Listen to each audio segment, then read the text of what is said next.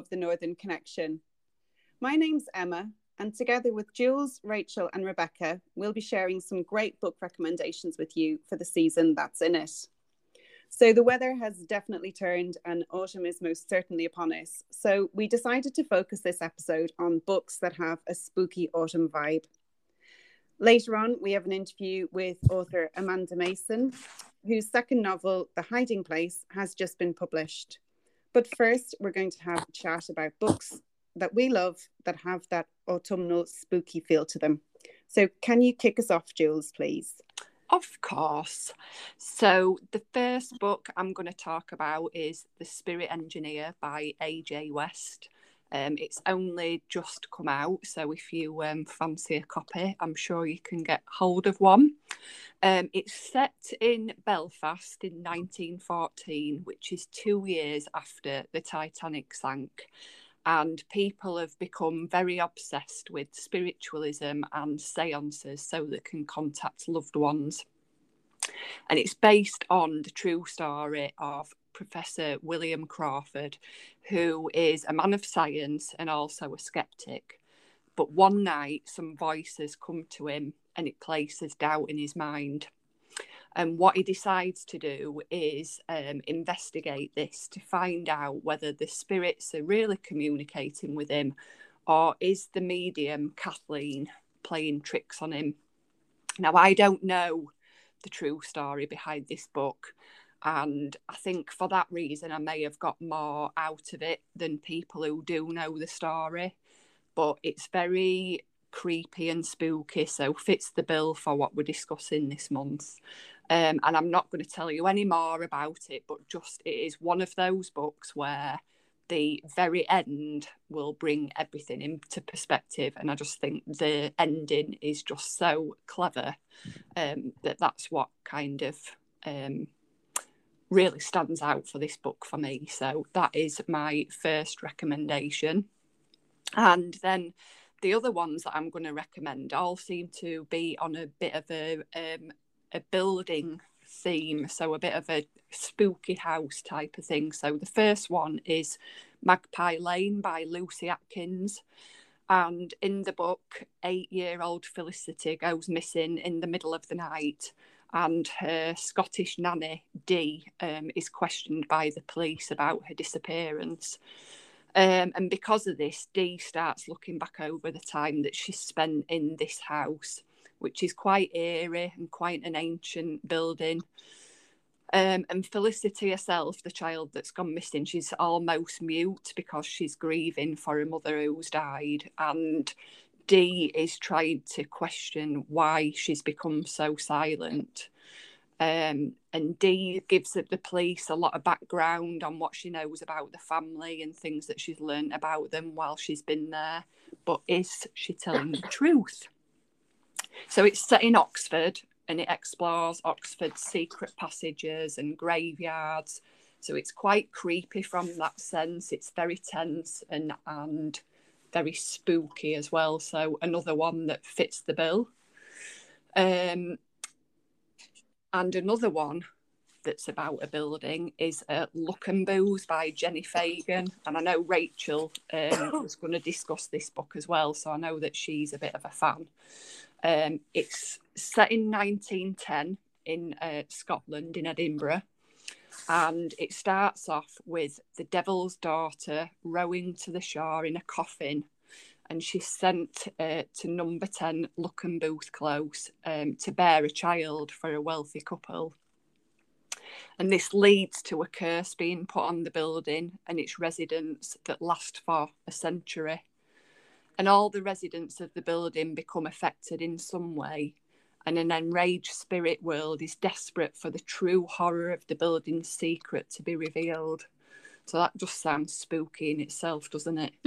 um, and I think there's a really um, something really spooky about this idea that buildings hold secrets within their walls, and that's what I really liked about Luckenbooth. And then the final one that I'm going to recommend, um, again along this haunted house theme, is uh, The Turn of the Key by Ruth Ware. So um, again, it's got a bit of a nanny theme as well, a bit like Magpie Lane. But Rowan's a living nanny, at um, a house called Heatherbrae House in the Scottish Highlands. And it, this is not giving any, anything away, but she eventually ends up awaiting trial for murder, but maintains her innocence. Um, so I'm not going to say any more about that. But what made this book, book really spooky for me is that Heatherbrae House is this really typical, traditional, old Scottish manor type house but it's got very wealthy owners who have turned it kind of into a smart house with this super intelligent technology, which is kind of at odds with its really old, ancient feel of the building. And that in itself's like really weird for me. I hate all that really smart technology, and especially in an old building. So, so that kind of takes the book down a different path, um, which really stood out again for me. So, um, so that's all of my recommendations. Hope there's something in there for for everyone. I'm just thinking about that smart technology thing, Jules. Ghosts must love that. Yeah. They must be like, yeah. Yeah, because they, they can play about with it, can't they? Buttons. Yeah, exactly. Yeah. I know. I hadn't heard of that one. That definitely sounds like one I'll look up. No, I haven't heard of that one either. I met Ruth um, as well when we went to um, when I went to Theakston's in Harrogate.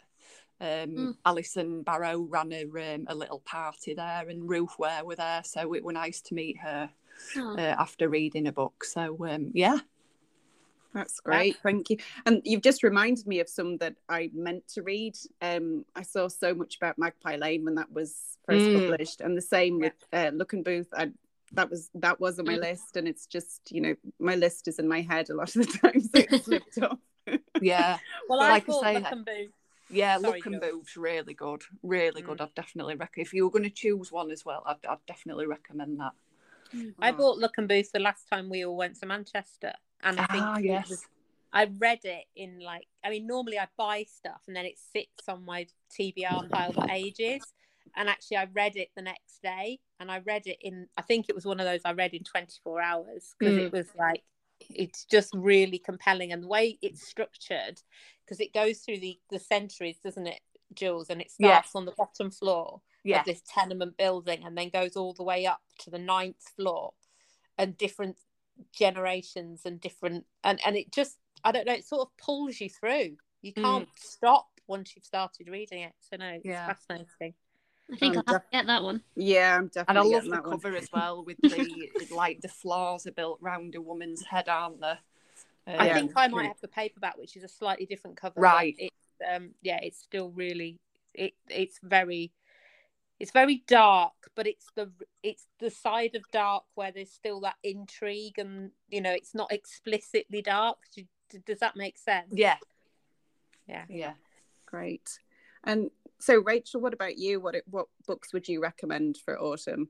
Um, so I think um, I'm going to start with which one, which is my probably my favorite ever ghost story, and and I haven't found one to top it yet, and it's The Woman in Black by Susan Hill, um, which I first encountered when I was doing my GCSEs a long time ago, um, and I think it's a very slender. It's more. It's almost a novella actually, but it I've never read a ghost story that has made me so terrified as Woman in Black. um, but I, and I've read it hundreds of times now. I remember the first time I read it was on it was a typical one of those like you know it's it's autumn you're in your room you know you're in your bedroom it's windy outside. And I even remember what song was playing and I was listening to the radio and um, sounds a bit bizarre but Love Me Tender by Elvis Presley was playing on the radio. And it's one of those sort of almost lullaby like songs you know that just sort of really simple tune. And I came to a bit in this book and I absolutely myself. I was going to ask you whether is is it one of those books where um, you couldn't read it in your bedroom if you were in the house on your own. Um, possibly. It depends on it depends how hard you are, but possibly. um, the film is rubbish. The film so is ever, rubbish. The film is so nothing like the book, and it was. I was. I remember watching the film and being absolutely horrified the stage play, if you ever get the opportunity to see the stage play, is amazing. It is, yeah. Um, I watched it at school. Yeah, well, I think I was at school, and it's a two man show.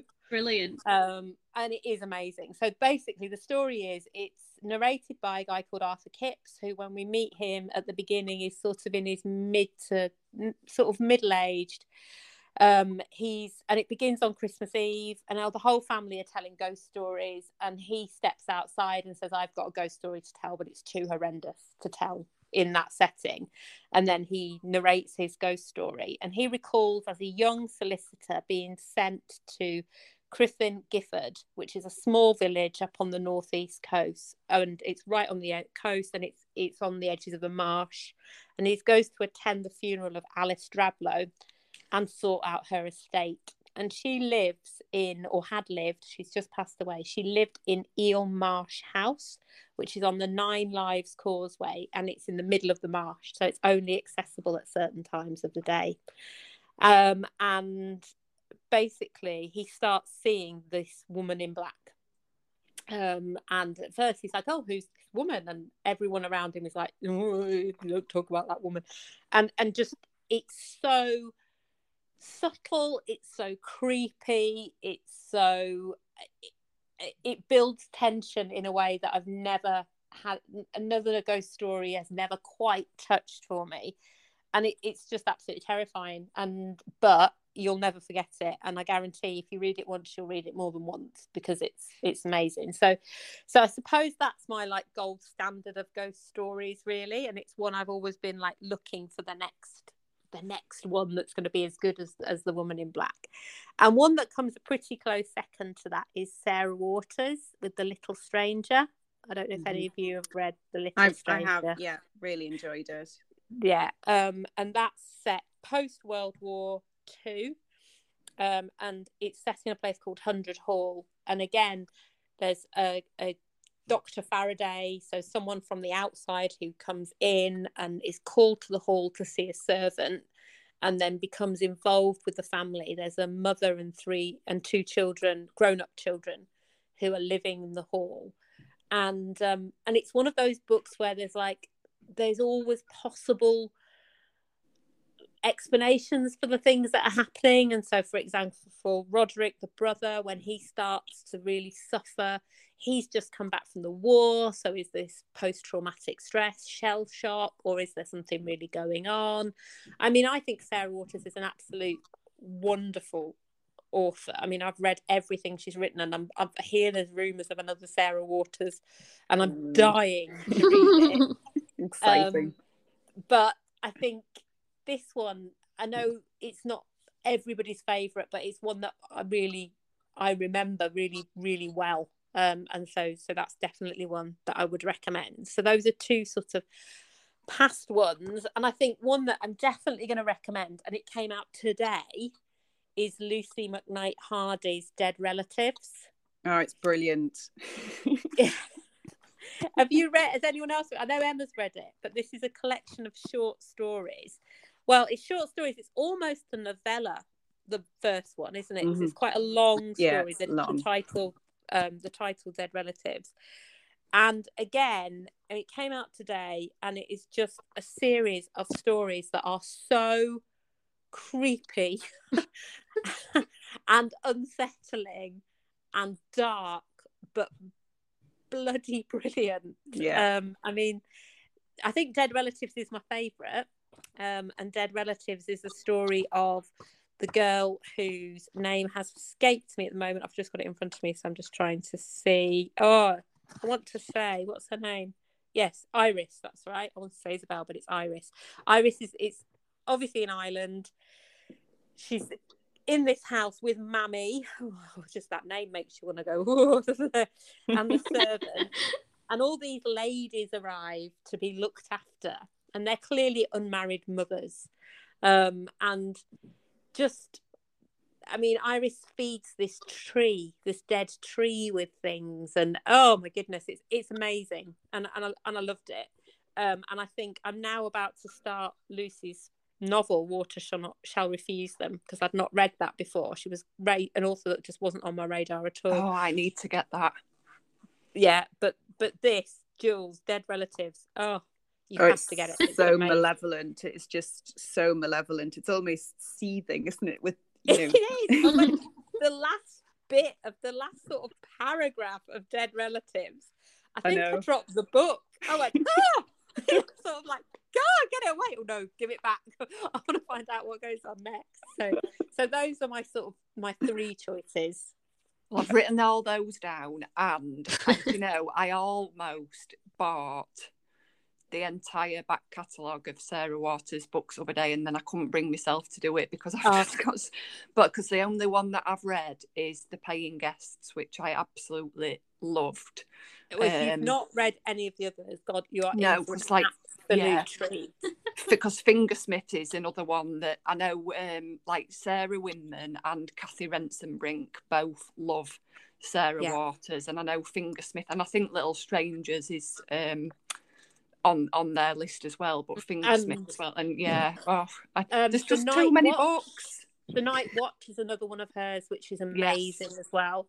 So I've heard. Um, yeah. Uh, and Affinity, if we're looking for creepy ones, Affinity is definitely a creepy one. Right. Okay. Yeah. So no, Jules, you you you should treat yourself. It's your birthday soon. I've just yeah, well, I know, but I've just bought three books today, so anyway. Well, I'm waiting for the haunting season to come. I've got it on pre-order, which is out today, isn't it? The um the, Oh, the collection of short the stories. collection of sto- st- short stories, and I was hoping having it on pre-order, it might arrive today, but it hasn't. Oh no. How Maybe dare it'll come just in time for Halloween for you. Oh, if it come in time for half term, that would be better. Okay, so my first recommendation is a Mexican Gothic by Silvia Moreno Garcia. I don't know if anyone has read it. Um, I read it in the summer, um, but it is a perfect Halloween creepy season read. It follows Naomi as the main character, and she's very glamorous, and she's always at parties and surrounded by lots of rich and famous people. And she receives a letter from her cousin who is newly married, and the letter doesn't make sense. It's all frantic. It's not how she would normally correspond with her.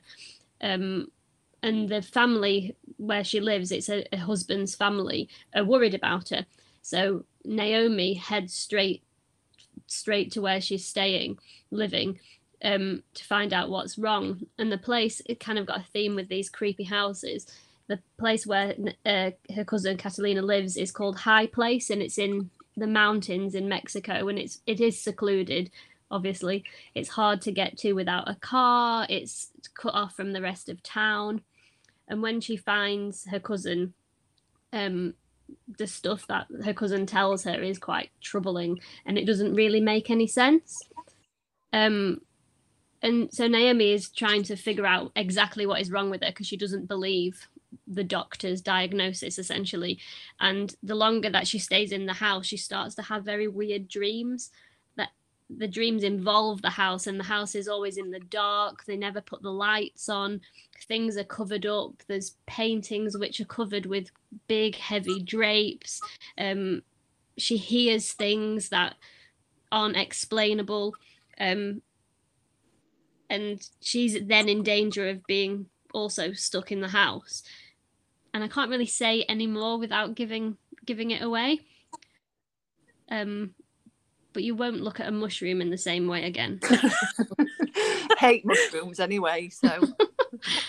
Um but it, it's really good. It builds to a, a it's it's it's got one of those slow builds and then suddenly it all just kicks off and happens and it's quite dramatic but it's it's quite gross in in places towards the end. But it's very clever how the house sort of it contains them and they dream about the house and she hears things and there's things in the walls that she can see and she doesn't know if she's dreaming or if it's real. It's very clever. Mm. um but it's it's a it's a good one if you like creepy houses and that gothic I've not heard of that one at all. Actually, it's it's really good.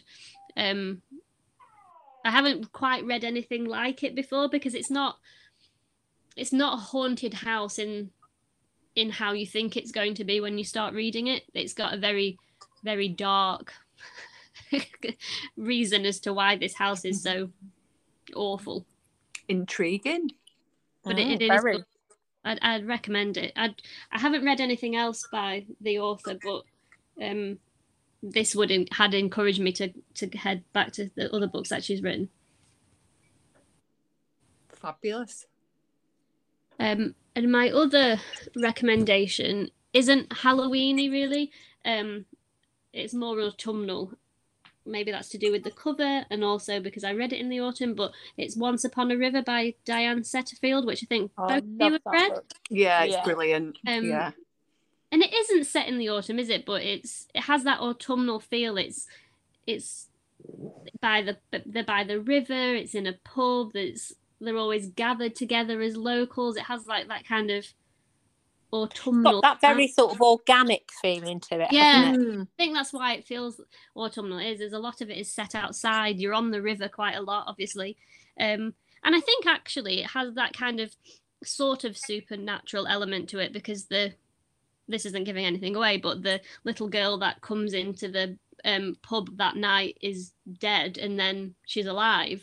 So there is a supernatural element to it, and how people see her and how they make it people how she makes people feel is kind of like a collective feeling but they she looks different to everyone which i thought was really interesting um it has kind of like folklore ta- taleness to it doesn't it um Mm. Very definitely. Yeah. but i really enjoyed it um i haven't read anything by diane setterfield before but i'd quite like to delve into her backlist as well because she's got quite a few books hasn't she Mm. She I have- has. I have read one of her other ones, and the name escapes me. I'll Google it while you're talking. But um, yeah, I loved But the other it one as well. thir- Is it the thirteenth? That's the one. Tale? Thirteenth tale. Tale, yeah. that's the one. And I yeah. read another one of hers, which oh, the Early blackberry Biscuit. one. Oh, yeah, something is. about black. It's Yeah. about um. Oh, can't remember the name of it. That's awful. I'll have to look it up. But it, but it that that's more gothic actually, um, and really good. The thing I really loved about Once Upon a River is it's the only historical novel I've ever ever read which refers to somebody with Down syndrome. Yeah, Huh. that's the point. Yeah, I never, never actually thought about that. Um, and you know, and in a po- really positive way. yeah um, and actually you know there are not many characters in historical novels Mm. that deal with people with with additional needs and and I, and I loved that about Once Upon a River and that's why I've recommended it to lots of people Bellman and Black is the other one. that's it no, yeah, it something in looked it black up. Bellman and Black yeah no Yeah. I read that in the summer Yeah. Well, I'll, I'll add that to my list actually because I really enjoyed Once Upon a River. Thirteenth Tale's really good as well. I'll add them all to my list. I'll go and do what Jules is doing and just buy everything at the end of it. um, and my last recommendation, it's not really a recommendation, but it's just something that I want to read whilst it's um, coming to Halloween. And I don't know if any of you have read it, is Wakenhyrst by Michelle Paver. I haven't, but I've haven't. heard lots of people No. raving about it. Yeah. um yeah it sounds pretty creepy. It's set in a edwardian suffolk manor house and there's a graveyard and there's witchcraft and legends and yeah it's it's, it's a gothic thriller spanning five centuries so it sounds wow. Yeah. Um but yeah it um it looks like a good one for halloween so that is on my Mhm. list but it may now get bumped after all your recommendations and now, now that you've just mentioned Halloween, we have, uh, of course, already discussed Will Dean's books numerous times, but we will give another shout out to Will Dean, I think, because all of his books are fabulous and kind of um, set in that kind of cold Oh, yeah. Swedish environment, aren't they? With this very kind of Halloweeny feel, especially in the last one, Bad Apples. So, I've not read it Um, yet, but um, the Black River was creepy. I mean, that's not. yes. Oh, it just you just don't think that things can get worse for poor Tuva, and they just they do in every book. Like she deals with some crap.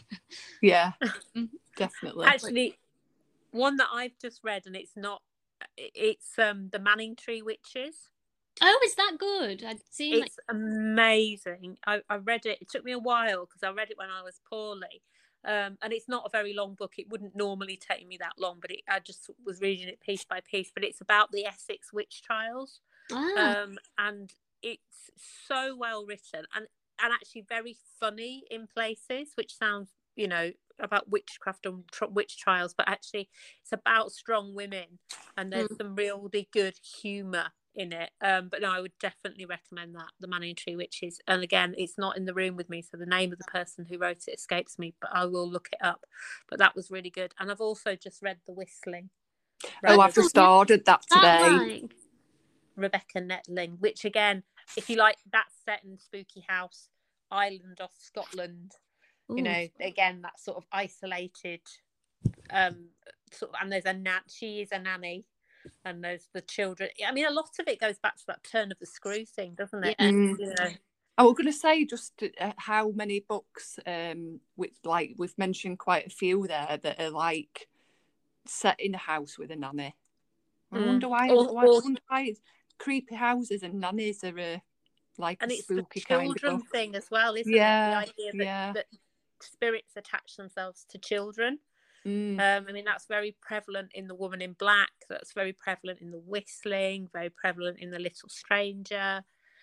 You know, it's and I think if you go back to Henry James's Turn of the Screw, that was the first sort of ghost story with a nanny and the two children, wasn't it? yeah. Yeah. And while you mentioned witches as well, I'm just going to give a shout out to Cunning Women by Elizabeth Lee as well because Absolutely. yeah, that Amazing. was a good one that I read, and um, yeah, uh, the people are going to end up with lists as long as their arms, aren't they? From Yeah. listening to listening to I us hope waffle so. The No. um CJ um Tudor as well does some they're not Oh yeah, housing, but they are creepy books. yeah, Um I haven't read any of those. I have to oh it's honest. it's really good. Um they're quite dark, but they're what was the first one called? The Chalk the Man? Chalk Man, yeah, yeah, excellent. it was brilliant. Yeah, Yeah, really, really really good. good. It was good how it moved like from the past back to when they were kids to the current day. Like it's it's really good. Um And I think for me, it's it were kind of um, I'm kind of like a late seventies, early eighties kid. So, and it were that kind of era, wasn't it? So it Yeah. were, um, it, going round know, on their little bikes at the front. Yeah, that's it. Yeah, very reminiscent for me. That yeah, good. Something like when you see when like a, a stick chalk man is not creepy, but then I imagine if like you've seen them everywhere, it's it is creepy. Like it's Yeah. taken something that is not you wouldn't even think twice about, and it you are like, oh gosh, that's horrible. It's really good, Rachel. I think you'd enjoy it. Right, that's another one gone onto the list then. I'm just sat here surrounded by books and adding more to the pile as we speak. I'm about to, uh, after Water Shall Refuse Them, the next one I've got on my list is what wit, ugh, White is for Witching, Oh, I've not heard of that. No, I haven't. um, which is, oh, I can never say her name. I'm going to mash this terribly. Helen Oyemi. She wrote the. She wrote. Um, was it Gingerbread? Was it Gingerbread? I want to say. I don't know. Anyway, it's really good. It looks really good. I think somebody recommended it to me on Twitter the other night when I was talking about spooky books. So Mm. Brilliant. there we go. So I'm just going to add a few more recommendations to that already huge pile of uh, fantastic sounding books. So my first recommendation is a ghost story and it's called Haverscroft and it's by S.A. Harris and it's published by Salt. Uh, I think it came out in 2019 and it's billed as a modern ghost story. So I'll just read the back of it to you. So Kate Keeling leaves all she knows and moves to Haverscroft House in an attempt to salvage her marriage. Little does she realise, Haverscroft's dark secrets will drive her to question her sanity, her husband, and fatally engulf her family unless she can stop the past repeating itself. Can Kate keep her children safe and escape Haverscroft in time, even if it will end her marriage? So, Haverscroft is a gripping and chilling dark tale, a modern ghost story that will keep you turning its pages late into the night. So I have to admit, I'm not very hardcore when it does come to ghost stories. Um, and when this came out, book Twitter was full of people talking about how they couldn't sleep, and you know it was one of those that you shouldn't read um, alone in your bedroom at night. But actually, I was fine with it, and really pleased that I did manage it. Um, it's it's really good.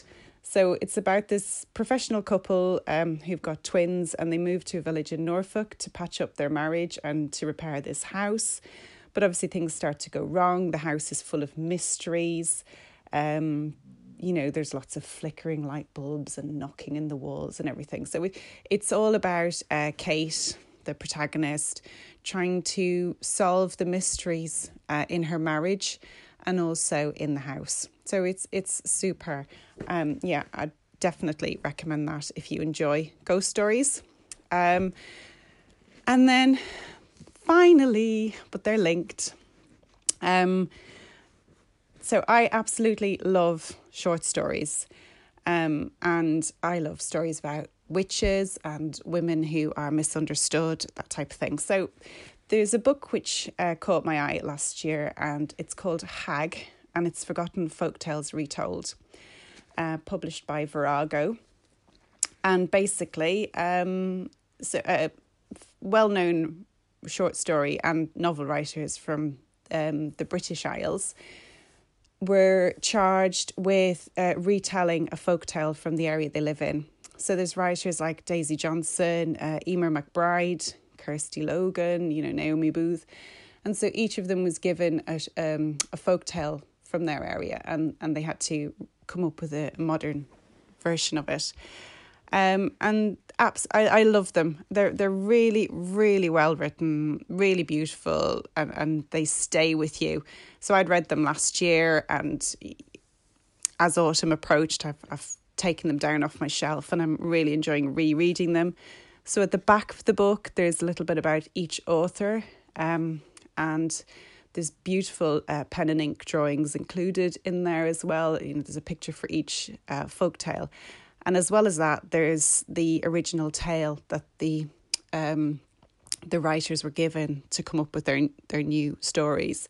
So that's that's really really good. I recommend that. And and if you enjoy that kind of thing, which I really do, there's an, an another similar book called Foxfire, Wolfskin, and um, other stories of shape shifting women, and this is by Sharon Blackie, and um, these are myths and fairy tales from across Europe. So, similar to Hag, but this time it's sort of European wide, and there's stories from Croatia, Sweden, Ireland, and lots of stories about shape shifting women. And I absolutely loved it. Beautifully written, highly recommend it. So, there's um, my recommendations. So, I'm sure there's something in there for everybody. Um, hope you've enjoyed that section and stay tuned because we have um, an interview coming up with Amanda Mason, who has a spooky book which has just been published. So stay, stay tuned for that.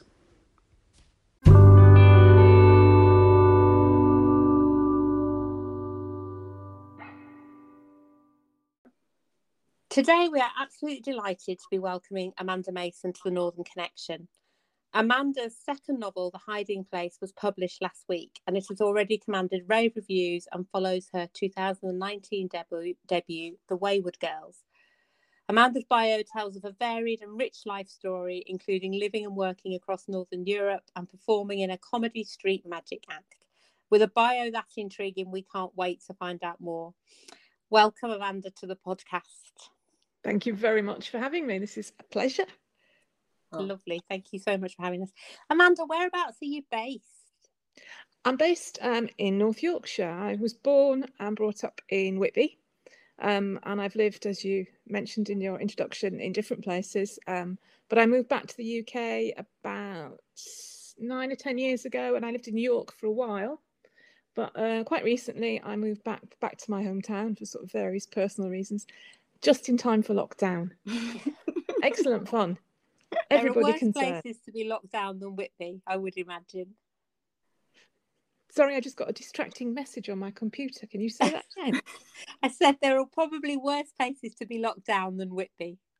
it was extraordinary. I have never seen it so so peaceful, so quiet. To be able to walk, you know, down the piers and just not to see anyone else at all. It was it was quite an interesting experience. Yes. Wow. Wonderful. so, um, your second novel, which is called The Hiding Place, was published last week. Can you tell us a little bit about that, please? It's the hiding place in the title actually refers to the practice of hiding objects, concealed objects in um, ritual magic and superstition. So the original idea, as I was, I was aware of this practice. If you're kind of interested in odd things like I am, then you become sort of vaguely aware of the very strange things that people do. And I knew because my friend has one that there's um, a tradition of hiding shoes in buildings for luck. And I just thought that was quite an interesting um, starting place. I actually wrote a short story based around this idea of of hiding a shoe for luck. And when that really the short the short story didn't really get placed anywhere because I think it had a lot in it. It had too many ideas in it. And when I knew I was going to write a second novel, I thought I would just revisit that idea a little bit.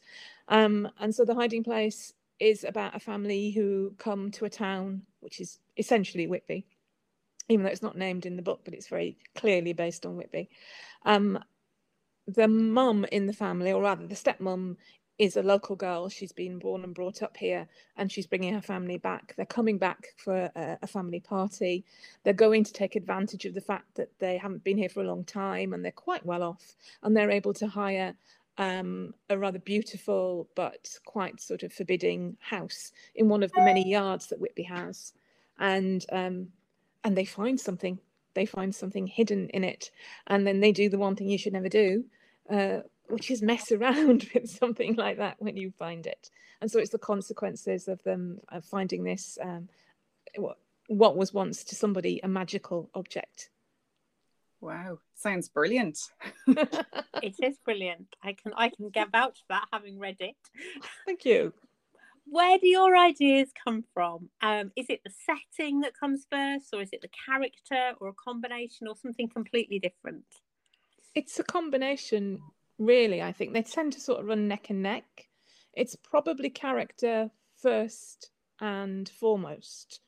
When I started thinking about changing the story and develop the short story and developing it into the novel, um, it was the character of Nell that I was kind of most interested in. And at first, she was quite um, prickly and difficult and unpleasant. And I kind of enjoyed that about it. But then I realized it would be more interesting to take somebody who was in quite a happy and optimistic place and do something to her to, to make everything mm-hmm. sort of to take her world apart a little bit. So it started with her, and then it moved into her relationship with her husband and her stepdaughter, and then Maud comes along as the stepdaughter. So that becomes another interesting character that I wanted to write about. And then I, I needed to place them somewhere interesting. Maud really stuck out for me actually as a character in the book. I think you know the way and that sort of teenage girl or just almost teenage girl with all of that anxiety and confrontation and, and that idea that that something strange might attach itself to a teenage girl as a motif was really quite strong in there was was that a deliberate action yes. I mean i was quite conscious that i've already written a book with teenage girls in it so i did want her to be different and i think she's different. Um, but she's vulnerable, I think, and she's vulnerable because of the choices the adults around her have made, and she's vulnerable because of her own flaws, and then she's vulnerable because they take her into this house, and it's her response to the house, which is where the thing about then you, you mm. for me, it's character and place kind of neck and neck. So you've got this family who have their tensions. And then they're in the house, and the house itself is not a good place. And there are two responses, and um, Nell's response is instinctive of not really liking it very much. But then it's not like the kind of house she grew up in. Um, she's grown up in quite an ordinary sort of uh, a council house, just like I did, and and this is um, she's become quite successful, so she's kind of moved up and out of her class in a way, Um, and so she's her reaction to the house is she's not as enamored of it as everybody else is. And Maud is not just enamored of it, but she likes the secrets that the house holds. And um, going back to the thing of you know concealed objects and magical markings in buildings, when Maud sees that, because she's vulnerable and because she's right on the edge of things, as you're saying, Rachel, she mm-hmm. She's drawn to it. Um, like lots of lots of girls that age. I I mean, I'm sure there are plenty of, sort of women listening to this who who can recall, you know, you watch The Craft or you think it would be fun to be powerful because you don't have any power in any other respect in your life. So it's very very tempting to have a secret and for that secret to become powerful or to give you a sense of power anyway. Mm, definitely. Yeah, no, I think that's really, really pertinent. Yeah both your books um, have a strong supernatural theme. So um, it, it, are these the type of books that you're drawn to as a reader yourself? Um, and and if so what book what supernatural tales by other writers would you recommend? Yeah i write them i write them because that's what i like to read. And i've always i, I read a lot and i read a lot growing up. Um, but i've always particularly liked uh, gothic fiction or supernatural fiction. Um, it's just it's comforting and it's appealing and it's there's lots of strong emotions attached to it for me. Um, in terms of authors I'd recommend, I love Shirley Jackson. She's one of my favorites. Mm-hmm. Um, I love Michelle Paver's ghost stories. I particularly like Dark Matter, which I think is is brilliant, and it does this sort of double whammy thing of being quite a particular period piece about sort of explorers in the 1930s and all the sort of tensions between this group of men and just being flat out terrifying as a ghost story. It's, it's brilliant. I just I absolutely love her. Um, I like Edith Wharton's short stories. There are lots of good contemporary short stories writers as well. Uh, sorry, well, Gothic fiction writers. I love Laura Purcell's work. Um, I liked um, Jess Kidd's The Hoarder in particular yeah. which again has that kind of mixture of the fantastical because she has characters who can see ghosts but yeah. there's also um, a real kind of gothic sorrow in the real sort of situation that the characters are in there's lots of very very interesting stuff being done i think at the minute um, so it's quite interesting I, I do like trying to catch up on it but it's a constant battle to read as much as i want to read if you see what i mean Absolutely. Yeah, I think we all feel that. I think we all feel that constant battle to read as much as you'd like to read. And there's always another thing and another thing and another thing. Um, you'll never go. You, you, I think I have to accept you're going to go to your grave not having read everything you ever want to read. I think that's, that's took, kind of where we are. I made a big effort to teach myself not to uh, read while I was eating. I know I've just abandoned that. I just thought, oh, come on. What else? Life's too short yeah Absolutely. just just get a book out as well you can probably do this that's very helpful Absolutely. So we've touched on this, but you have had various jobs and careers before becoming a published writer. How mm. long have you actually been writing for? Is that something that's always been in the background of your life or in the um, foreground of your life? I think it's probably been in the background for longer. I um, technically I started writing when I was sort of 19, 20-ish because I was a student and I was studying theatre and I was studying acting and directing. But the way I directed was I would work with actors and then I would take their improvisations and I'd sort of sculpt a script. So I, I would then write a script and direct it. Um, and then I became a teacher and I continued because I my specialism with kids was drama, so I continued writing drama, you know, school plays and um, drama club plays and performances like that. So it I it kind of got funneled into my day job for a very very long time, and it was only when I came back to the UK, uh, which was what 2011, that I was living in York and I didn't really know anybody there outside of um, supply teaching, which wasn't really, you know, a way to make friends anyway. Um, and I just decided I would do a short story course. Just, just thought I, I signed up for it and then absolutely was horrified because I realised I would have to write short stories. the clues in the title. um, but I did that, and it just, just everything just really clicked and, and made sense. And um, so I started writing short stories, and then the same tutor, brilliant academic and novelist called Sophie Coulombeau, um, ran uh, another course which was to do with which was novel writing, and I thought, okay, right, we'll crack on with that as well. And so, technically, I've only been writing seriously for adults short stories and novels for about what eight or nine years. So I came to it fairly late in life. It was um, it was a big surprise when it all started to work. It was great. I was very pleased. Fantastic. And do you, is there do you prefer short stories or do you prefer? I mean, it, are novels your thing, or do you just like to mix it up a little bit be- between the two of them? I think novels are my thing. I like writing short stories, but I tend to write quite long short stories, Mm-hmm. um, which is a bit of a giveaway. I feel. um, and and I have, I think I have the temperament for novels Yeah. in that I'm willing to make the effort to hold it all um, sort of in my head emotionally, all the all the sort of rhythms and the beats and things. It's it's it's an odd way to describe it. You have to be able to kind of keep a hold of everything all at once Yeah. and I'm and I feel I can do that with novels and I like being able to write around characters so you can have I quite like head hopping and there's more space for that in novels than there is in a short story um, I like I think it's good practice to write short stories I think it gives you um, a respect for a word count and it gives Mm. you I, I enjoy um, concise writing and I Mhm. like when short stories force you to try to be concise. But um, I I've spent more time writing novels than short stories over the past four years, I would say. Yeah. Yeah, Yeah, that's great. So, apart from supernatural and gothic fiction, what other types of novels or writing do you enjoy lis- um, reading yourself? I I like a lot of. I try and keep up with a lot of contemporary fiction. I like domestic noir. I like thrillers.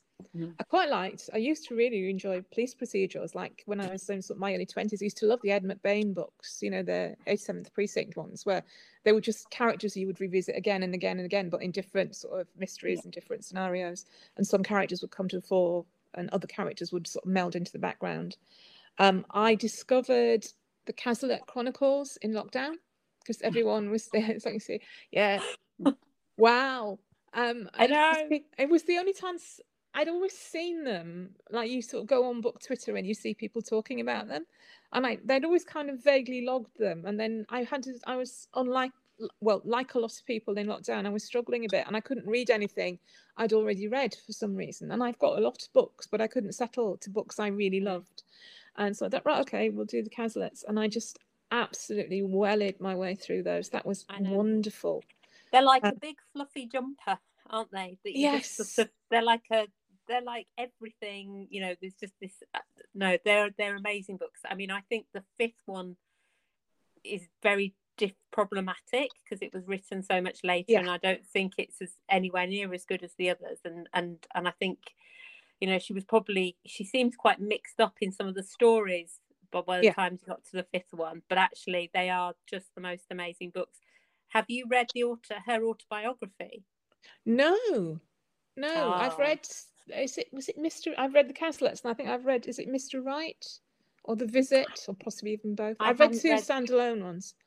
I haven't read that one, but actually, if you get the chance, and I, I, I can't remember the name of it off the top of my head, and I will let you know. I'll, I'll Oh, send yeah. you a message. But if you, Mar, um, no, I can't remember the name of it. But Slipstream, that's what it's called, Slipstream, Ah, right, yeah. and it's her autobiography. But it really gives you a whole new insight into lots of the characters, and actually, three of the female characters uh, take parts of her life. Okay. Um, a- and it's fascinating. It's really fascinating. Emma, have you read it? Have I haven't. No, uh, it- I have haven't, but I've seen so much about them on book Twitter recently, and you know, I just they're on my list. Yeah, no, they definitely they list. need to be on your list. They Yeah. really do. Yeah, and I, I quite like um, I like golden age detective fiction. I like um, quite like funny fiction as well. Have you read um, AJ Pearce, Dear Mrs. Bird? No, I yes, haven't. I have. yeah. I have. I Oh, haven't I- read I- the second one, although I've got it on my on my pile. Um, but I haven't read the Yeah, second one. That's that's on my to be read list. I just I've read I read it before lockdown. I read it when it first came out, and then during lockdown, during second lockdown, I read it, and it's just really funny and it's just really charming, and the characters just spring to life on the page.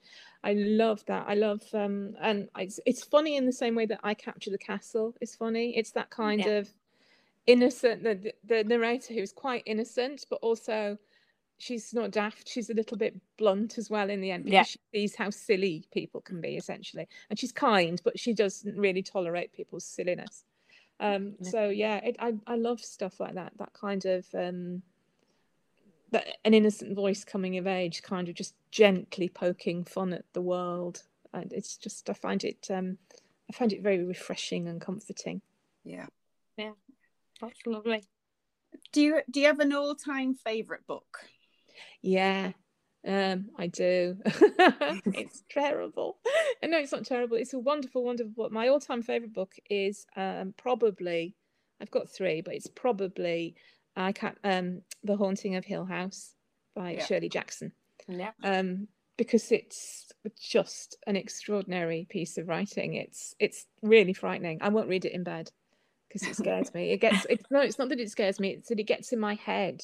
There's something deeply, deeply disturbing about the book. She writes a house that has been constructed and none of the angles on the walls are right. Yeah. And the effect on the people that go in it is it's it kind of makes them almost spiritually queasy. And she somehow manages to affect the same thing with the book in that you read it and it kind of gets in your head and it worries you. And it's it's not a long novel and it's got an incredible lightness of touch in terms of how she describes the characters and there's only for the majority of the book there's only four people in the house um, and how they interact and their kind of shifting allegiances and constantly constantly the presence of this house that is absolutely evil. And the book itself in terms of what happens to the protagonist it's just it's unflinching and completely devastating. It's it's terror what happens to the characters is actually genuinely terrible in a true sense of the word. Um but it's brilliantly written and i just think it's the most astonishing novel. Um it's not i grant you a cheery book and it's not exactly the only book you could ever take to you to a desert island which is why i always say i've got maybe three or four favorite books.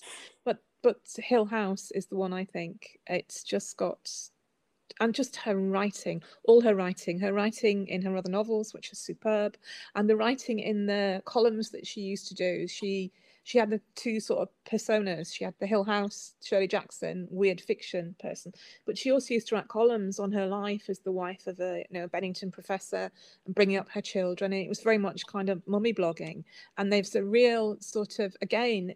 It's, it's the same quality in her writing it's an eye for detail it's an eye for the right phrase and ear for sort of character and intonation she was such a wonderful wonderful writer so yes that's my favorite book Thank you. That's amazing. Thank you. so now that restrictions are lifting slightly, um, I know that you've been talking to us before we, we came on about um, the um, East Riding wo- East Riding Festival that you've just been at. Are there are you doing any more events based in the north? um not particularly really everything's still very quiet i think so as you were saying i was at beverley at the east riding festival of words last weekend and the festival's continuing i believe until i think the 23rd 24th uh, with other writers obviously going along um, i am doing an event at the whitby bookshop on friday the 22nd where we're having a launch but it's very gentle. It's more of a push than a launch. Um, we're not going to have lots of rows of seats and we're not going to have me doing a reading or anything like that because as you say you know it's things aren't really back to normal yet. So um what we'll probably do is uh, well what we're going to do is we're going to have kind of like an open house. It's like an at home except the home is the bookshop um, and people can come along between six and eight o'clock. And i will be there and you can come and look at the book and you can come and look at the shop and you can have a glass of wine. You can have apparently i've been told there's going to be raspberry blondies which is a reference to people who've actually read the book. Yeah, There is raspberry blondies in the room, definitely. because somebody always always makes too many of them. Um, With an ulterior motive, I believe. And um, goodness knows, I'm desperately trying to think what else did I put in the book that people ate. I'm thinking not a seafood risotto, please. yeah, that would be quite a, that would be quite um, an interesting thing to rock up to a book it would be with, good, seafood wouldn't it? risotto. yeah. Um, but that's pretty much the only thing at the minute. Um, but you know, if someone else wanted me to go to their bookshop and talk, Oh yeah, I would totally do that because you know it's quite a lonely life for two years, writing away and talking to yourself, and then you get let out for about a fortnight. Um, Yeah. Afterwards, it's very exciting. Can't tell you. Oh well, hopefully somebody hope somebody listening will um, get in touch and, and, and want you to come to their bookshop. I'd love that. I love bookshops. Oh, Don't we all? yeah. Okay, well, thank you so much for talking to us, Amanda. That's been it's been lovely, and I hope the book absolutely flies because it certainly deserves to. It's a it's a brilliant um, follow on to the Wayward Girls and has all of all of the same qualities of, of being unsettling and unputdownable. So thank you very much for talking to us this evening. Thank Thank- you. Thank you both. It's been a pleasure. Thank you so much. Thank Bye. you.